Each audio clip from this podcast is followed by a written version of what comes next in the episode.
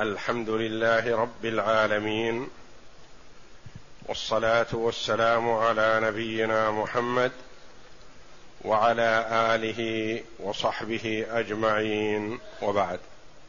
بسم الله. بسم الله الرحمن الرحيم.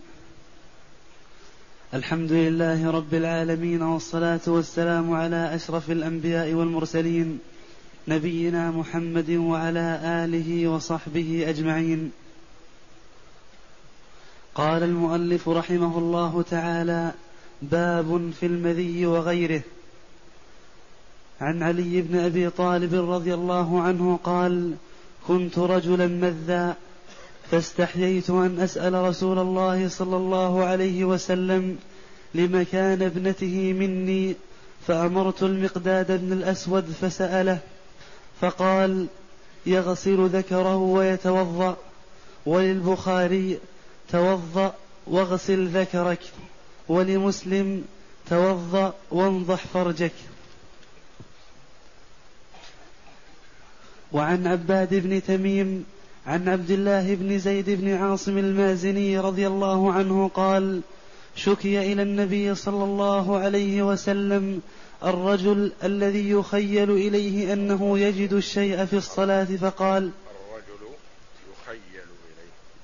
الرجل يخيل إليه أنه يجد الشيء في الصلاة فقال لا ينصرف حتى يسمع صوتا أو يجد ريحا.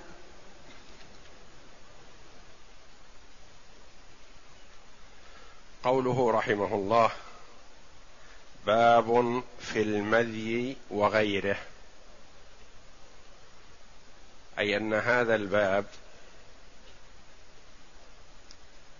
أورد فيه المؤلف رحمه الله حديث علي بن أبي طالب رضي الله عنه كما أورد فيه أحاديث أخر من نواقض الوضوء وعبر عنه بعض العلماء رحمهم الله بباب نواقض الوضوء يعني الشيء الذي ينقض الوضوء.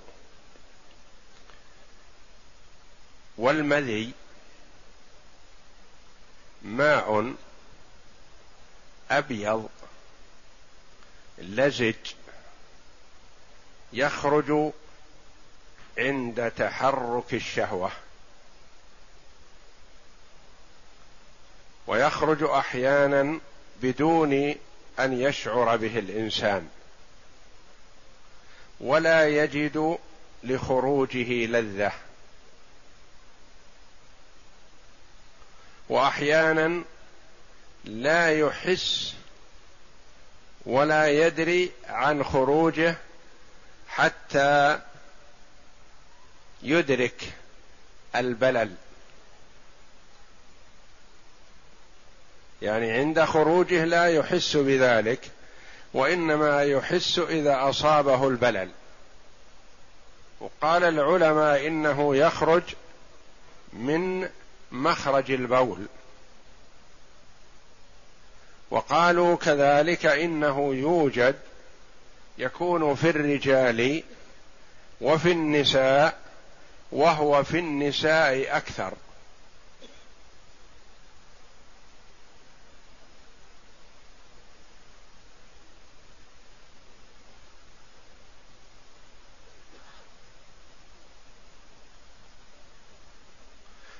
وقيل فيه في نطقه لغات أصحها وأولاها مذي فتح الميم وكسر الذال وتسكين الياء الياء المخففة الخفيفة بدون تشديد مذي. والياء حركتها حسب النطق لكنها مخففة.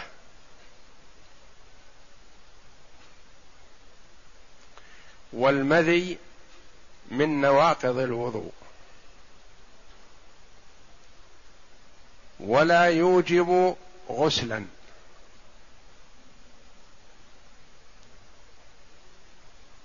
وعلي بن أبي طالب رضي الله عنه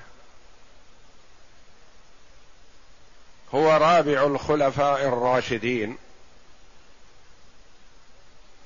وهو ابن عم النبي صلى الله عليه وسلم.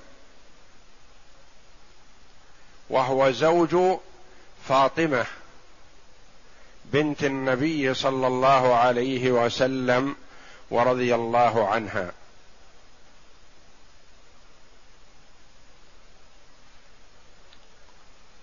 يقول كما ورد في بعض الروايات أنه كان إذا أحس بهذا المني المذي اغتسل.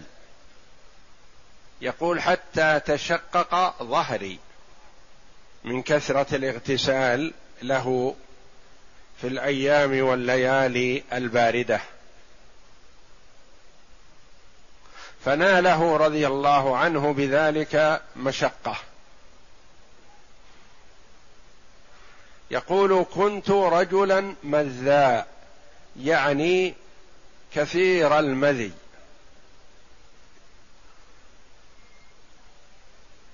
فمذى صيغة مبالغة. كناية عن كثرة المذي. والناس يتفاوتون في هذا.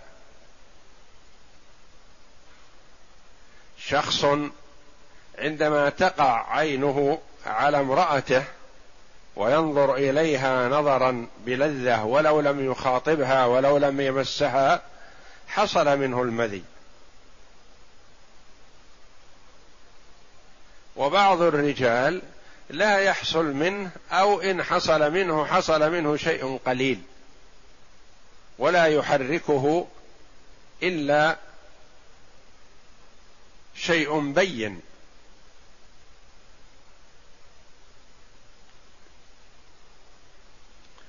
كنت رجلا مذاء فاستحييت كما في رواية البخاري ومسلم وورد النطق بها في غيرهما فاستحيت بياء واحدة. فاستحييت.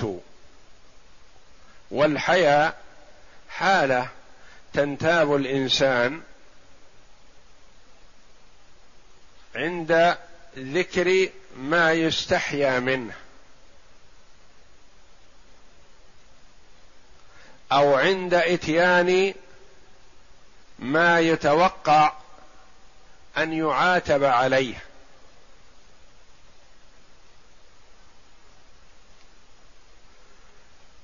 فاستحييت أن أسأل رسول الله صلى الله عليه وسلم لمكان ابنته مني لأنه زوج فاطمة بنت الرسول صلى الله عليه وسلم. وهو لم يتزوج غيرها في حياتها وحياة النبي صلى الله عليه وسلم. وكانت فاطمة رضي الله عنها أول أهل بيت النبي صلى الله عليه وسلم لحوقا به. توفيت بعده بستة أشهر رضي الله عنها. ولم يتزوج عليها في حياتها وقد هم رضي الله عنه بالزواج فشعر بغضب النبي صلى الله عليه وسلم وتعثره من ذلك كثيرا فتوقف رضي الله عنه مداراة ولخاطر النبي صلى الله عليه وسلم.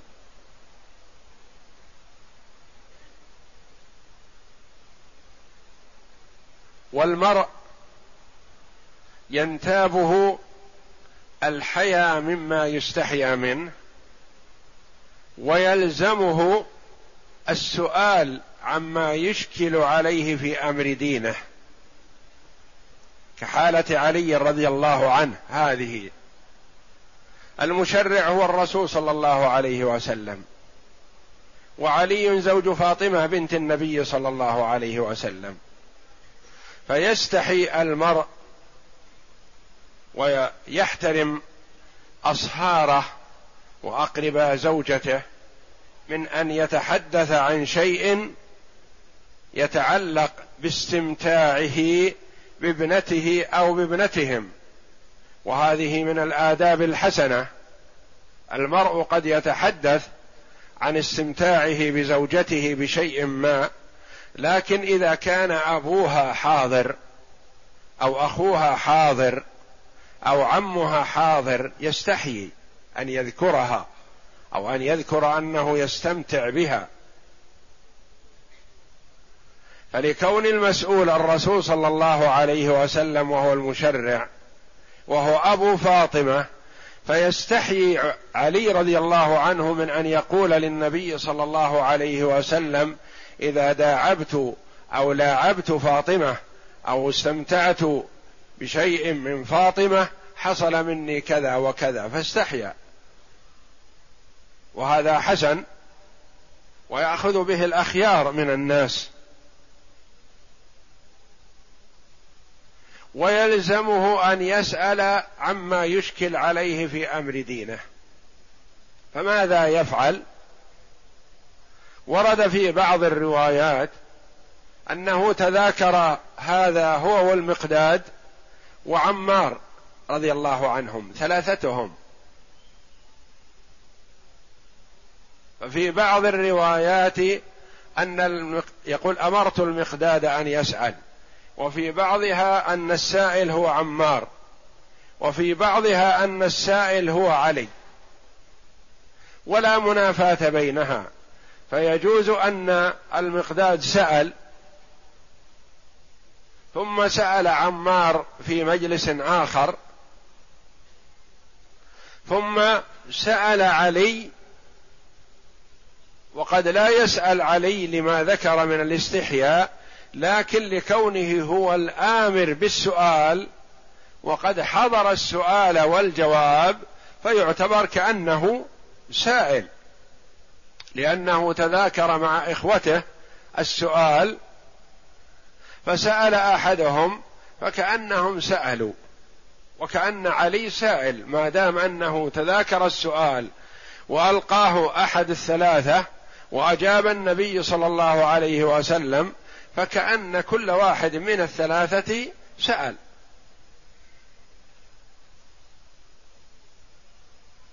فأمرت المقداد بن الأسود فسأله. أخذ من هذا العلماء رحمهم الله قبول خبر الواحد الثقة.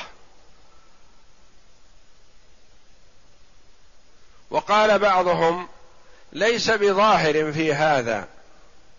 لأن الأسود المقداد بن الأسود سأل ربما يكون بحضرة علي. فعلي ما أخذ الخبر من المقداد والجواب وإنما أخذه سمعه من النبي صلى الله عليه وسلم. وكان في بعض الروايات فأمرت رجلا بجنبي أن يسأل النبي صلى الله عليه وسلم. لأن هذا الحديث روي بألفاظ كثيرة في الصحيحين وفي السنن والمسانيد.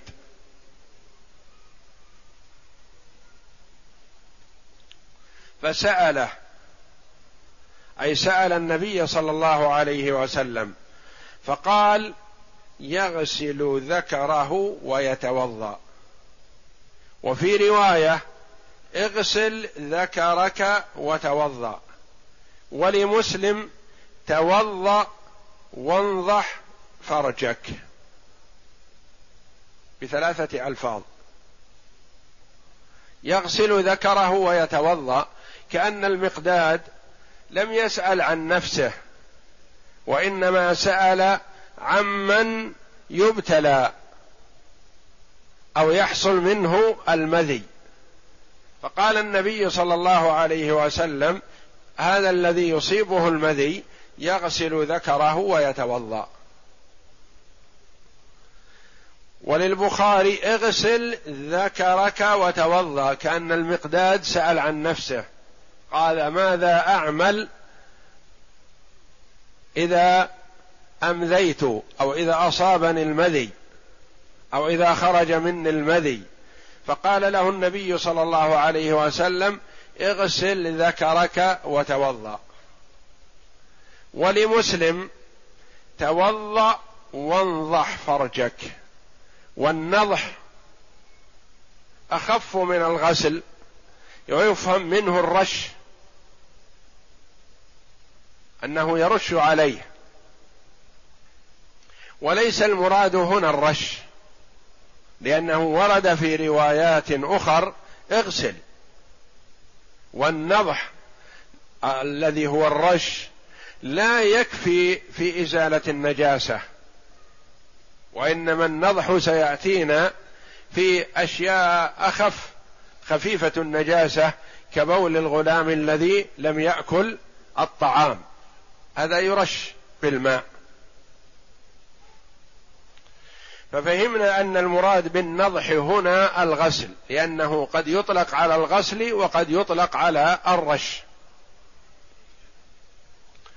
وفي قوله يغسل ذكره ويتوضأ فهمنا من ذلك أمرين أساسيين وهما اولا نجاسة المذي وأنه ليس كالمني.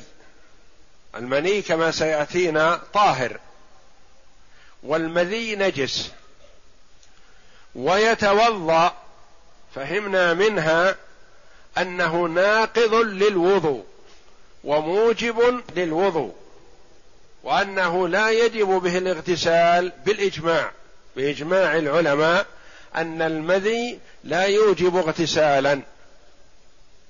لأن علي رضي الله عنه رأى المذي أنه كأنه قريب من المني. أنه يخرج عند الشهوة. فقاسه عليه رضي الله عنه فأخذ يغتسل. فطال عليه. وكثر عليه ذلك. فسأل النبي صلى الله عليه وسلم. ففهمنا من قوله يغسل ذكره أنه نجس. كما فهمنا من ذلك أن هذا لا يكفي فيه إلا الغسل.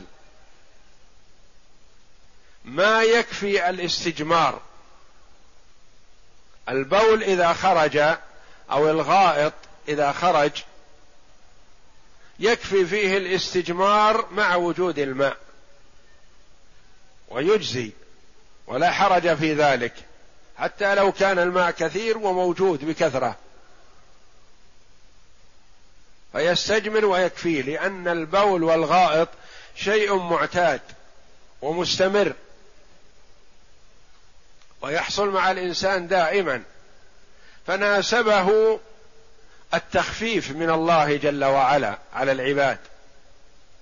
فكفى فيه الاستجمار بالحجارة أو منديل أو تراب. أو ما يقوم مقامها. وأما هذا فلكونه ليس مستمرا ولا دائما مع الإنسان ناسبه الغسل الذي يناسبه إزالة النجاسة.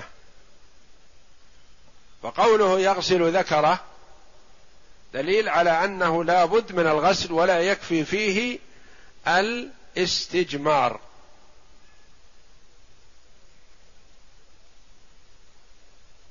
وإلا فقد يبدو للإنسان بادئ الأمر أنه ما دام البول وهو نجس والغائط وهو أكثر نجاسة يكفي فيه الاستجمار فيكفي في المذي لكن لا لا يكفي الاستجمار بل لا بد من الغسل لقوله صلى الله عليه وسلم يغسل ذكره ولم يقل يستجمر. أو يزيل أثر النجاسة كما يزيلها من أثر البول ونحو ذلك. قال يغسل ذكره. وقال ويتوضأ. وهذا هو المناسب. هذا هو المناسب. الغسل ثم الوضوء بعد ذلك. وكذلك في الرواية الأخرى للبخاري اغسل ذكرك وتوضأ. اغسل ذكرك اولا ثم توضأ ثانيا بعد ذلك. لكن رواية مسلم رحمهم الله قال توضأ وانضح فرجك. توضأ أولا ثم لم يقل ثم توضأ وانضح فرجك. قال بعض العلماء هذه كتلك سواء بسواء لأن الواو لا تقتضي الترتيب. تقول جاء زيد وعمر ويجوز أن عمرو هو الذي جاء أولا. الواو لا تقتضي الترتيب بخلاف ما لو قلت جاء زيد ثم عمرو هذه واضحة بأن جاء زيد أول ثم تلاه عمرو أو جاء زيد فعمر الفاء. تقتضي الترتيب. بخلاف ما إذا قلت جاء زيد وعمر فيحتمل أن عمر جاء أولا. قالوا فكذلك هنا توضأ وانضح فرجك يعني انضح فرجك وتوضأ. اغسل أثر النجاسة وتوضأ. قال بعض العلماء لا لو كان يلزم الترتيب ما قال انضح فر... توضأ وانضح فرجك. قال الأولون هذه الرواية نحملها على التي قبلها أن غسل الفرج أول ثم الوضوء. قالوا لا لا حرج. ولذا قال بعض العلماء يجوز أن تتوضأ أولا ثم تغسل الذكر في حالة في حالة المذي. يجوز أن تتوضأ ثم تغسل الذكر لكن ها إن لمسته بطل وضوءك. يعني يكون غسل بدون أن يمس إما من وراء حائل أو نحو ذلك. بخلاف الاستنجاء والاستجمار نص العلماء رحمهم الله كثير منهم على أنه لا يصح قبله وضوء ولا تيمم. لا يصح قبل الاستجمار وقبل الاستنجاء وضوء ولا تيمم. لازم الاستجمار والاستنجاء اولا ثم الوضوء أو التيمم. لكن هنا قالوا لا هو بمثابة أي نجاسة. لو كان على فخذك مثلا نجاسة يصح أن تتوضأ أول فإذا انتهيت من وضوءك غسلت النجاسة. أو كان في رقبتك نجاسة أو في ظهرك نجاسة في غير مواطن الوضوء مثلا أعضاء الوضوء يصح أن تتوضأ وضوء كامل ثم إذا انتهيت التفت إلى النجاسة فغسلتها. قالوا هذا مثله. واستدلوا بقوله توضأ وانضح فرجك أنه لا يلزم ترتيب ويصح أن يكون غسل الفرج بعد الوضوء كأن يكون من وراء حائل. وفي قوله صلى الله عليه وسلم يغسل ذكره ويتوضأ. قالوا يغسل ذكره. هل يكفي غسل رأس الذكر مخرج المذي أم يلزم أن يغسل الذكر كله؟ قولان للعلماء. قال بعضهم يغسل مكان الخارج فقط. لأن هذا نجاسة يغسل أثر النجاسة فقط. قالوا الآخرون لا. قال يغسل ذكره. ما قال يغسل أثر النجاسة؟ ولا قال يغسل رأس ذكره. وإنما في حكمة في غسل الذكر كله. وما هذه الحكمة؟ قالوا وردت في بعض روايات الحديث. يغسل ذكره وأنثييه.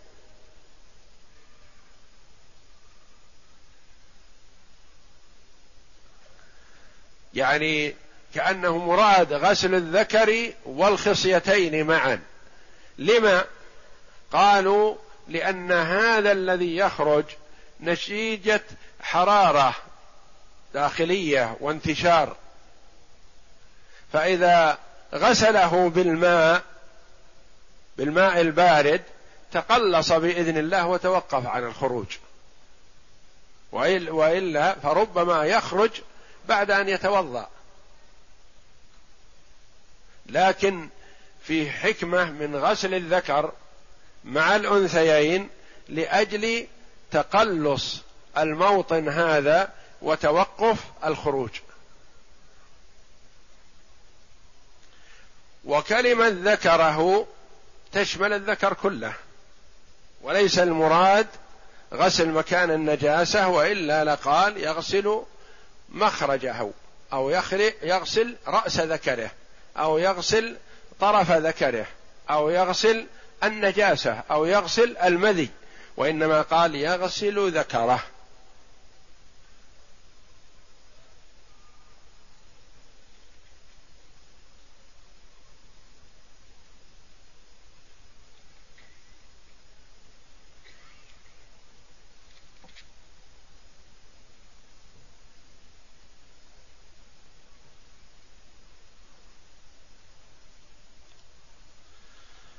فذهب الحنابلة وبعض المالكية إلى وجوب غسل الذكر كله مستدلين بهذا الحديث وغيره حيث صرحت بغسل الذكر وهو حقيقة يطلق عليه كله.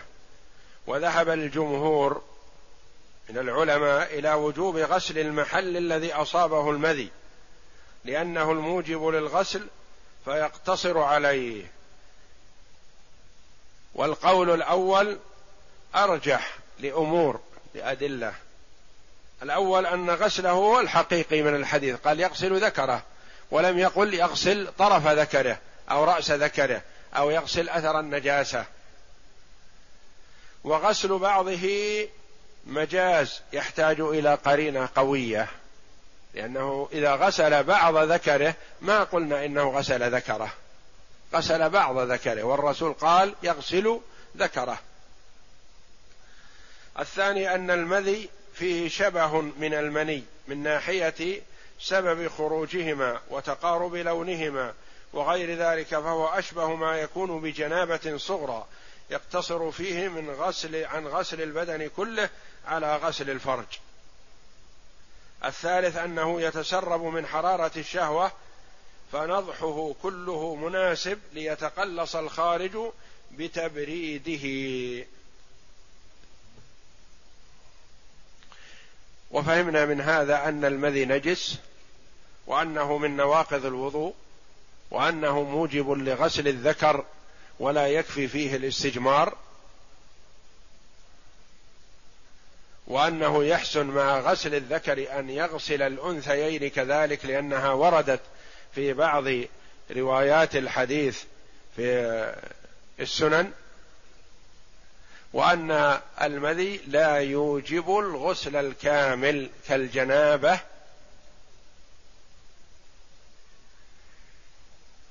وأنه لا يكفي في إزالة المذي الاستجمار بالحجارة كالبول بل لا بد من الماء لأن سائر النجاسات لا يكفي فيها المسح والدلك والتنظيف إلا بالغسل بخلاف مكان الخارج من القبل والدبر فيكفي فيه الاستجمار من باب التخفيف على الأمة.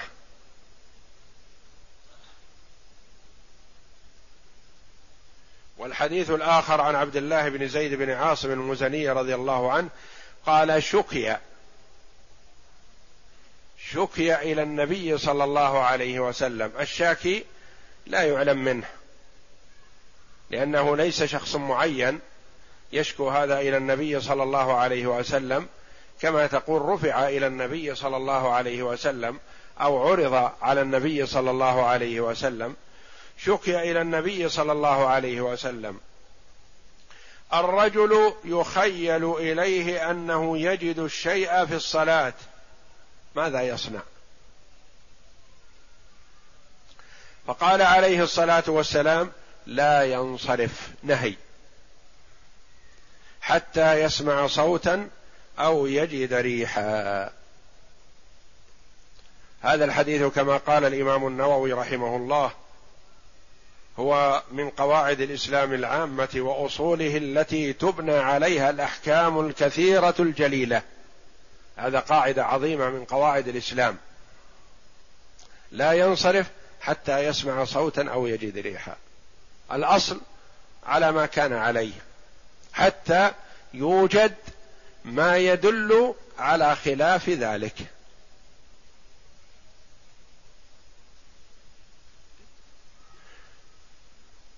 تيقن الطهارة وشك في الحدث. الأصل ماذا؟ طهارة. تيقن الحدث وشك في الطهارة. ماذا؟ الحدث. ما دام تيقن الحدث. تيقن أنه بعد صلاة الظهر مثلا نقض الوضوء. لكن لا يدري هل هو بعد ما نقض الوضوء توضأ أم لا. مشكوك في الوضوء. نقول الأصل الحدث. إذا أراد صلاة العصر لزمه أن يتوضأ. تيقن أنه على وضوء بعد صلاة الظهر. لكنه شك. هل أحدث أو ما أحدث؟ هل حصل منه ريح أو لا؟ لا يدري. ما هو الأصل؟ الطهارة. وهكذا. صلى. تيقن أنه صلى ثلاث ركعات لكن لا يدري هل أتى بالرابعة أو لا. الأصل ثلاث ركعات. طاف بالبيت شرفه الله. أربعة أشواط مثلا يقين. ما يدري هل هي أربعة أو خمسة. نقول الخامس مشكوك. وهذه قاعدة عظيمة يحتاجها المرء في كل شيء. و والشك يختلف. شك في أثناء العبادة. شك في أثناء الطواف. هل خمسة أو ستة؟ شك في أثناء الصلاة. هل ثلاث ركعات أو أربع؟ شك في أثناء الوضوء. هل غسل يديه أم لم يغسلهما؟ وهو في أثناء غسل الرجلين. هذا الشك يبني على اليقين ويطرح الشك. يأتينا شك يخشى أن يجر المرء إلى الوسوسة. هذا شك لا يلتفت إليه. طاف بالبيت سبعة أشواط ثم خرج إلى الصفا. فلما صعد الصفا مثلا أتاه الشك. هل طاف سبعة أو ستة؟ نقول لا تلتفت لهذا الشك. هذا الشك يجرك إلى الوسوسة لأنك انتهيت أديت العبادة. صلى الظهر أربع ركعات وانصرف. وفي أثناء انصرافه شك هل صلى أربعة أو ثلاث؟ نقول لا لا تلتفت لهذا الشك. هذا بعد فراغ العبادة. توضأ وضوءا كامل وخرج من دورة المياه وجاء إلى المسجد ليصلي. في أثناء طريقه إلى المسجد لمس ذراعه ووجده ناشف فشك. هل غسل يديه إلى المرفقين أو لا؟ نقول لا لا تلتفت لهذا الشك. أنت توضأت وخرجت هذا يجرك إلى الوسوسة. هذا بعد الفراغ من العبادة لا تلتفت له. ففرق بين الشك في أثناء العبادة أو الشك بعد الخروج من العبادة. والنبي صلى الله عليه وسلم قال لما سئل الرجل يخيل إليه أحيانا يتحرك المرء أو يشعر كأن ريح خرجت من بين اليتيه.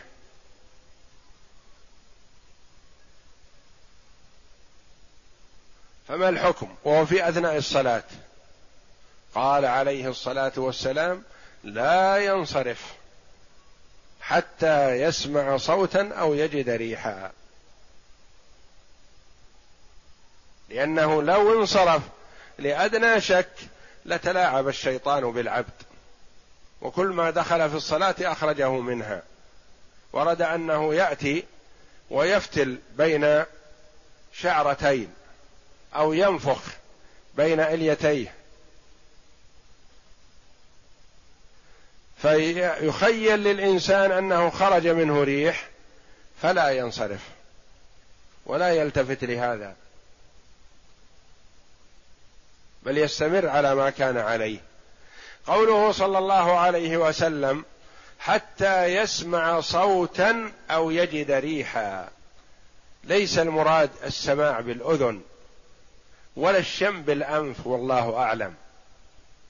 لأن بعض الناس لا يسمع. ربما يسمعون الذين حوله وهو لم يسمع شيء لكن أحس بالشيء أدركه. وآخر خرج منه ريح شديدة شم رائحتها من حوله وآذاهم برائحته وهو لم يشم شيء لأنه مصاب بداء في شمه. هل يستمر هذا في صلاته؟ لا. فقوله صلى الله عليه وسلم حتى يسمع صوتا أو يجد ريحا مرادا به التأكد الكامل. أنه تأكد من انتقاض وضوءه. وليس المراد السماع بالأذن أو الشم بالأنف وحده. فهذا قد لا يحصل عند بعض الناس. وإنما حتى يتأكد. فإذا تأكد أن وضوءه انتقض فحينئذ يخرج.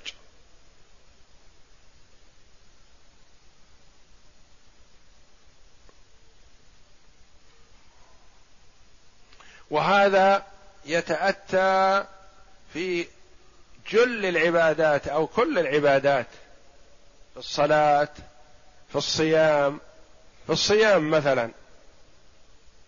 شك هل أكل بعد طلوع الفجر أو لم يأكل؟ يأكل وما سمع مؤذن مثلا. فلما خرج للمسجد وجد الجماعة كثير في المسجد. فخشي أن يكون أكل قبل بعد طلوع الفجر. شك هل أكل بعد طلوع الفجر أو لم يأكل. نقول الأصل ماذا؟ الليل. الأصل معك الليل. أنك لم تأكل. حتى تتيقن أنك أكلت بعد طلوع الفجر فيكون يؤثر على صيامك.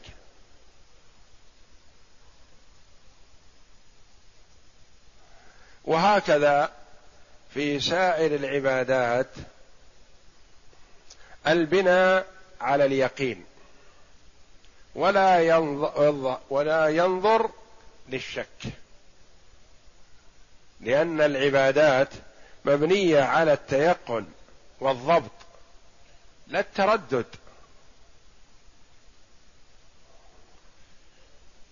فالأصل ما تيقنه الإنسان.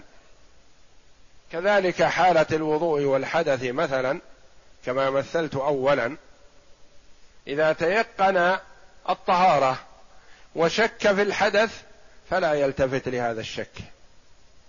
تيقن الحدث وشك في الطهارة فلا يلتفت للشك. بعض العلماء رحمهم الله فرقوا بين أن يكون في الصلاة أو خارج الصلاة. وهذا يتأتى. مثلا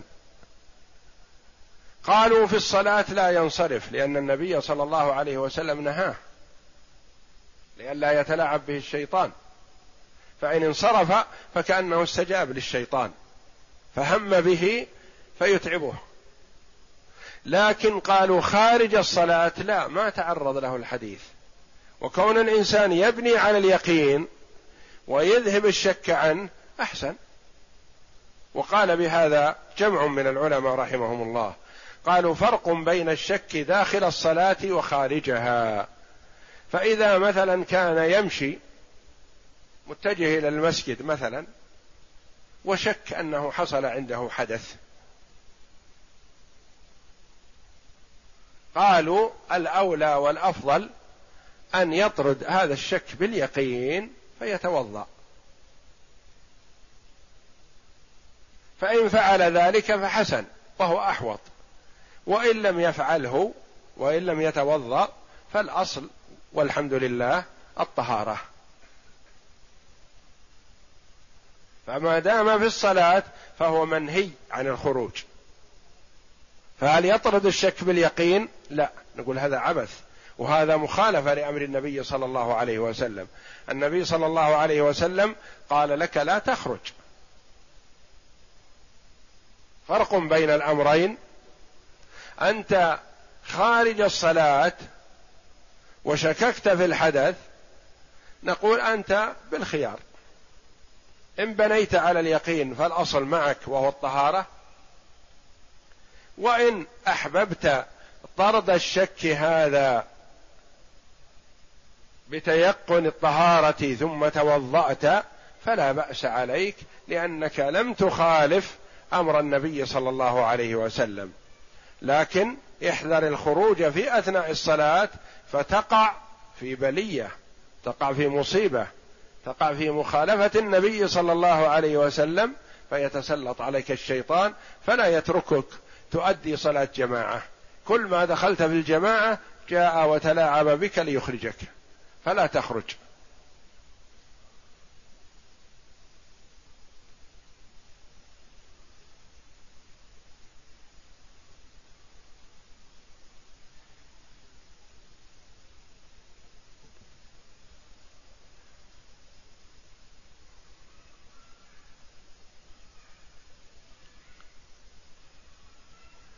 يؤخذ من الحديث القاعدة العامة أن الأصل بقاء ما كان على ما كان.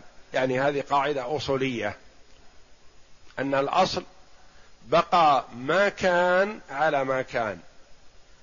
يعني أنت متوضئ متيقن أنك خرجت متوضئ لكن شككت. هل أحدثت أو لا؟ أو لم تحدث؟ نقول الأصل ما كان اللي هو الأول المتيقن الطهارة. أن مجرد الشك في الحدث لا يبطل الوضوء ولا الصلاة. فإن كنت داخل الصلاة فلا يجوز لك أن تخرج. فإن خرجت فأنت مخطئ لأنك خالفت نهي النبي صلى الله عليه وسلم لك عن الخروج. ولهذا قال رحمه الله تحريم الانصراف من الصلاة لغير سبب بين. لا ينصرف. حتى يسمع صوتا أو يجد ريحا حتى يتيقن الحدث. أن الريح الخارجه من الدبر بصوت أو بغير صوت ناقضة للوضوء كما سئل أبو هريرة رضي الله عنه. ما الحدث؟ قال فساء أو ضراط يراد من سماع الصوت ووجدان الريح من الحديث التيقن من ذلك يعني أنه يتأكد من هذا وليس المراد أن يسمع بأذنه أو يشم بأنفه لأنه قد يكون سمعه ثقيل أو قد يكون أنفه لا يشم. والله أعلم وصلى الله وسلم وبارك على عبده ورسول نبينا محمد وعلى آله وصحبه أجمعين.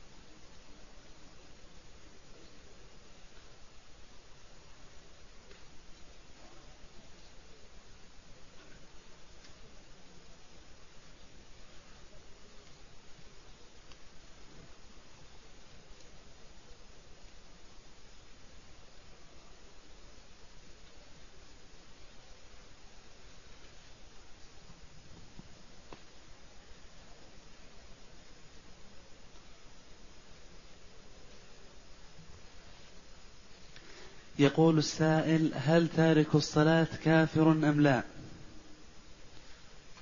تارك الصلاة لا يخلو. تركها جحدا لوجوبها. هذا كافر بإجماع المسلمين. يعني قال الصلاة ما تجب لكنها قضية اجتماعية أو فعلها حسن وأنا أصلي مثلا. لكني أرى أن الصلاة لا تجب. هذا كفر حتى وإن صلى. لأن لأنه أنكر ما أجمع على أنه من الدين بالضرورة. فترك الصلاة يعني إنكار الوجوب كفر حتى مع الفعل ولو فعلها. تركها تهاونا وكسلا مع اعتقاده وجوبها. يعتقد الوجوب لكنه لا يصلي. هذا كافر. على رأي كثير من العلماء رحمهم الله ولعله الأقوى دليلا. لقوله صلى الله عليه وسلم العهد الذي بيننا وبينهم الصلاة فمن تركها فقد كفر. ولم يقل صلى الله عليه وسلم من تركها جاحدا لوجوبها أو تركها تهاونا وكسلا من ترك الصلاة فقد كفر. بين الرجل وبين الكفر أو الشرك ترك الصلاة. والله جل وعلا يقول فإن تابوا وأقاموا الصلاة وآتوا الزكاة فخلوا سبيلهم. فإن تابوا وأقاموا الصلاة وآتوا الزكاة فإخوانكم في الدين. فمعناه أن تارك الصلاة ليس بأخ لنا ولا يخلى سبيله بل يقاتل. فهو كافر. ويرى بعض العلماء رحمهم الله بأنه إذا تركها تهاونا وكسلا لا جحدا لوجوبها قالوا ليس بكافر ويجب أن يستتاب فإن تاب وإلا قتل. فالأولون قالوا يستتاب فإن تاب وإلا قتل والآخرون قالوا يستتاب فإن تاب وإلا قتل. كلهم اتفقوا على القتل لكن ما الفرق؟ الأولون قالوا يقتل كفرا والكافر لا يرثه إخوانه أقاربه المسلمون. والكافر لا يغسل ولا يكفن ولا يصلى عليه ولا يدفن في مقابر المسلمين بل يوارى في مزبلة بعيدا عن الأنظار حتى لا يتأذى المسلمون برائحته. ومن قال يقتل حدا لا كفرا قال يغسل ويصلى عليه ويدفن في مقابر المسلمين ويرثه أقاربه المسلمون لأنه لم يحكم بكفره وإنما حكم بقتله حدا كالمحارب ونحوه والزاني مثلا المحصن ونحوه. يقتل لكن ليس كفرا. والراجح أن تارك الصلاة كافر. إذا تركها باستمرار متعمدا لذلك غير جاهل فإن كان جاهلا عرف فإن تاب فالله جل وعلا يتوب عليه وإن استمر على تركه للصلاة وجب قتله كفرا لا حدا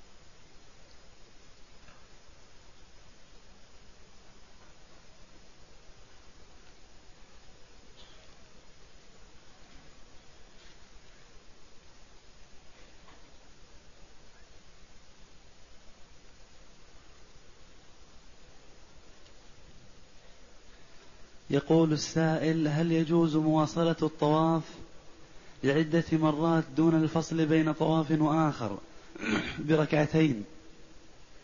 الجواب نعم يجوز أن يطوف مثلا سبعة أشواط ثم يطوف بعد ذلك سبعة أشواط ثم يطوف بعد ذلك سبعة أشواط ولا حرج.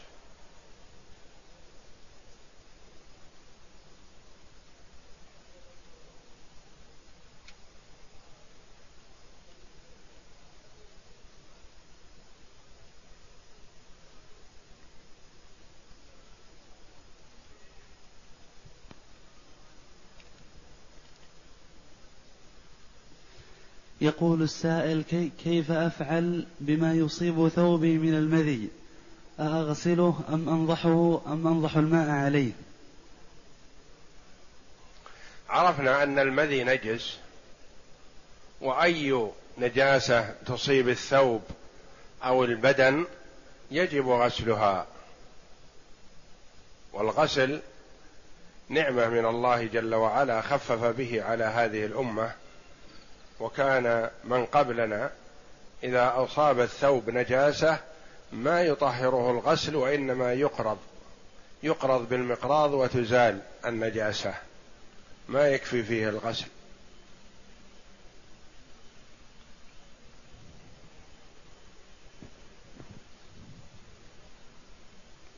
يقول السائل صمت يوم عاشوراء ولم أصم يوما قبله ولم أصم يوما بعده.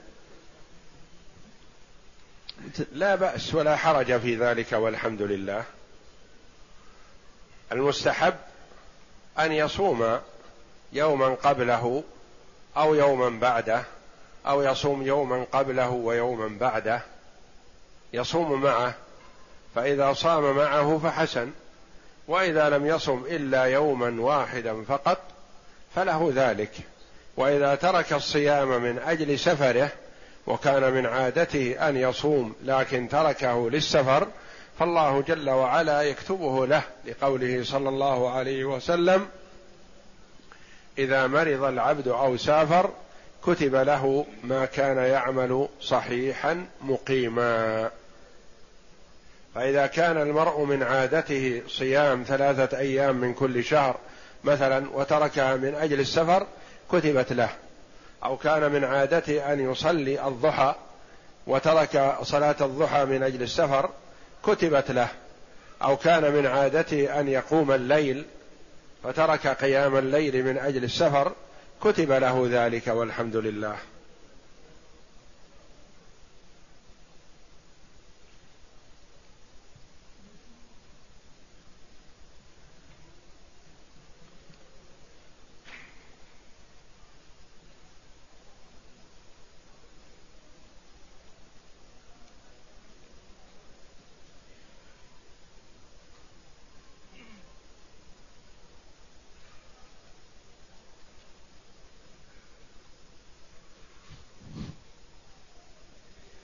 يقول السائل عندما اغتسلت وقعت يدي على الذكر وأنا متوضئ للصلاة هل وضوئي يبطل أم لا؟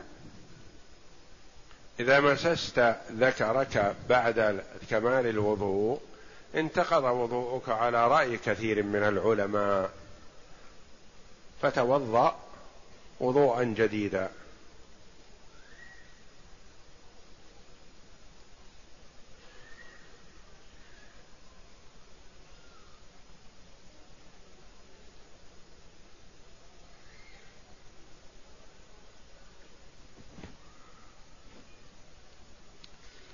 يقول السائل أتيت معتكفا واعتكفت ما يقارب أربعة أيام.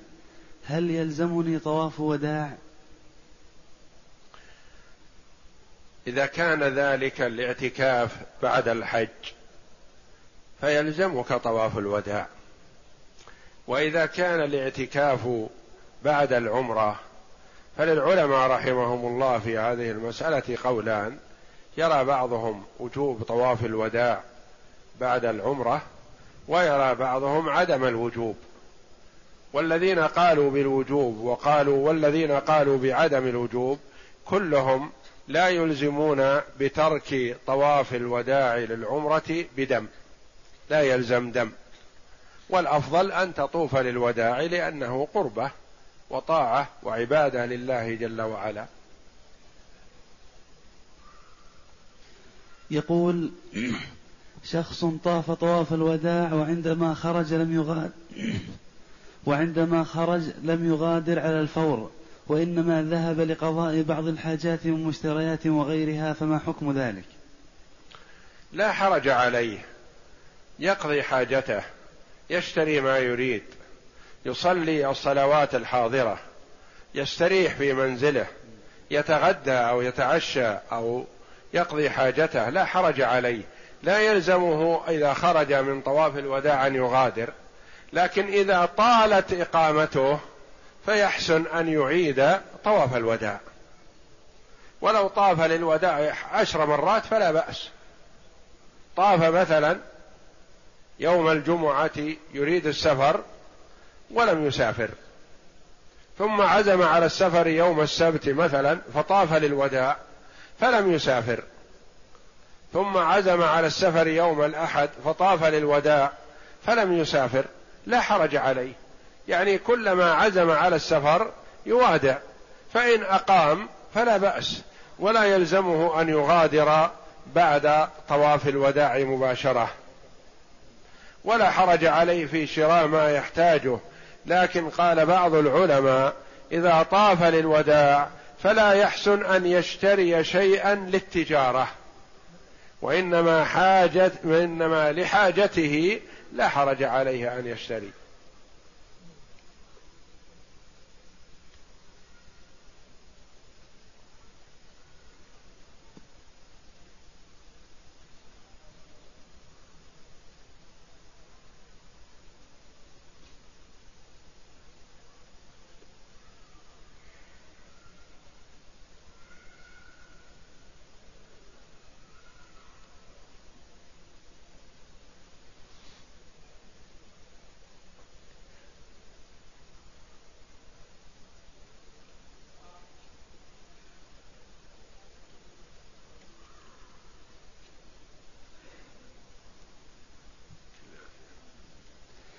يقول السائل بني مسجد جديد في قريتنا وكان بها مسجد قديم لكنه تبع الأوقاف وفيه خطيب لا يعجب الناس وأنا الحمد لله مسؤول عن المسجد الثاني فهل أقيم في المسجد الثاني خطبة جمعة خطبة جمعة أم أترك أم أترك القرية على حالها ليجتمع الناس؟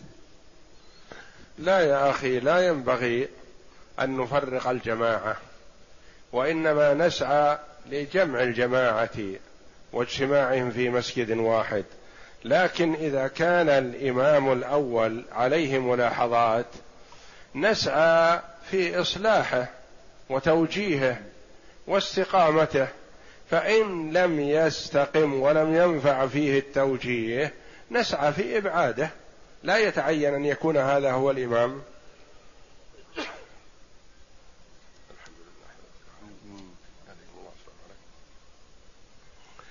فليس متعين بأن يكون هو الإمام لكن نحرص على لم الشمل وجمع الجماعة واجتماع أهل القرية في مسجد واحد فلا نفرقهم. إن رضوا في مسجدكم هذا وإلا في المسجد الأول المهم أن يكون هناك تفاهم بينهم وإصلاح لحال الإمام الأول. إذا أمكن إصلاحه. وإن لم يمكن إصلاحه فنسعى في إبعاده وجمع الجماعة على إمام واحد. يقول السائل في صلاة عصر اليوم وجدت براز طائر ولا أدري إلا أثناء الصلاة فلم أخرج منها فما حكم هذه الصلاة؟ براز الطائر طاهر لا نجاسة فيه ولا يؤثر. فبول وروث ما يؤكل لحمه طاهر. بول الإبل وروثها وبول الغنم وروثها وبول البقر وبول الدجاج وروثها وهكذا كل ما يؤكل لحمه بوله وروثه طاهر. كذلك مثل الحمام. الحمام بوله وروثه طاهر لا يؤثر وليس بنجس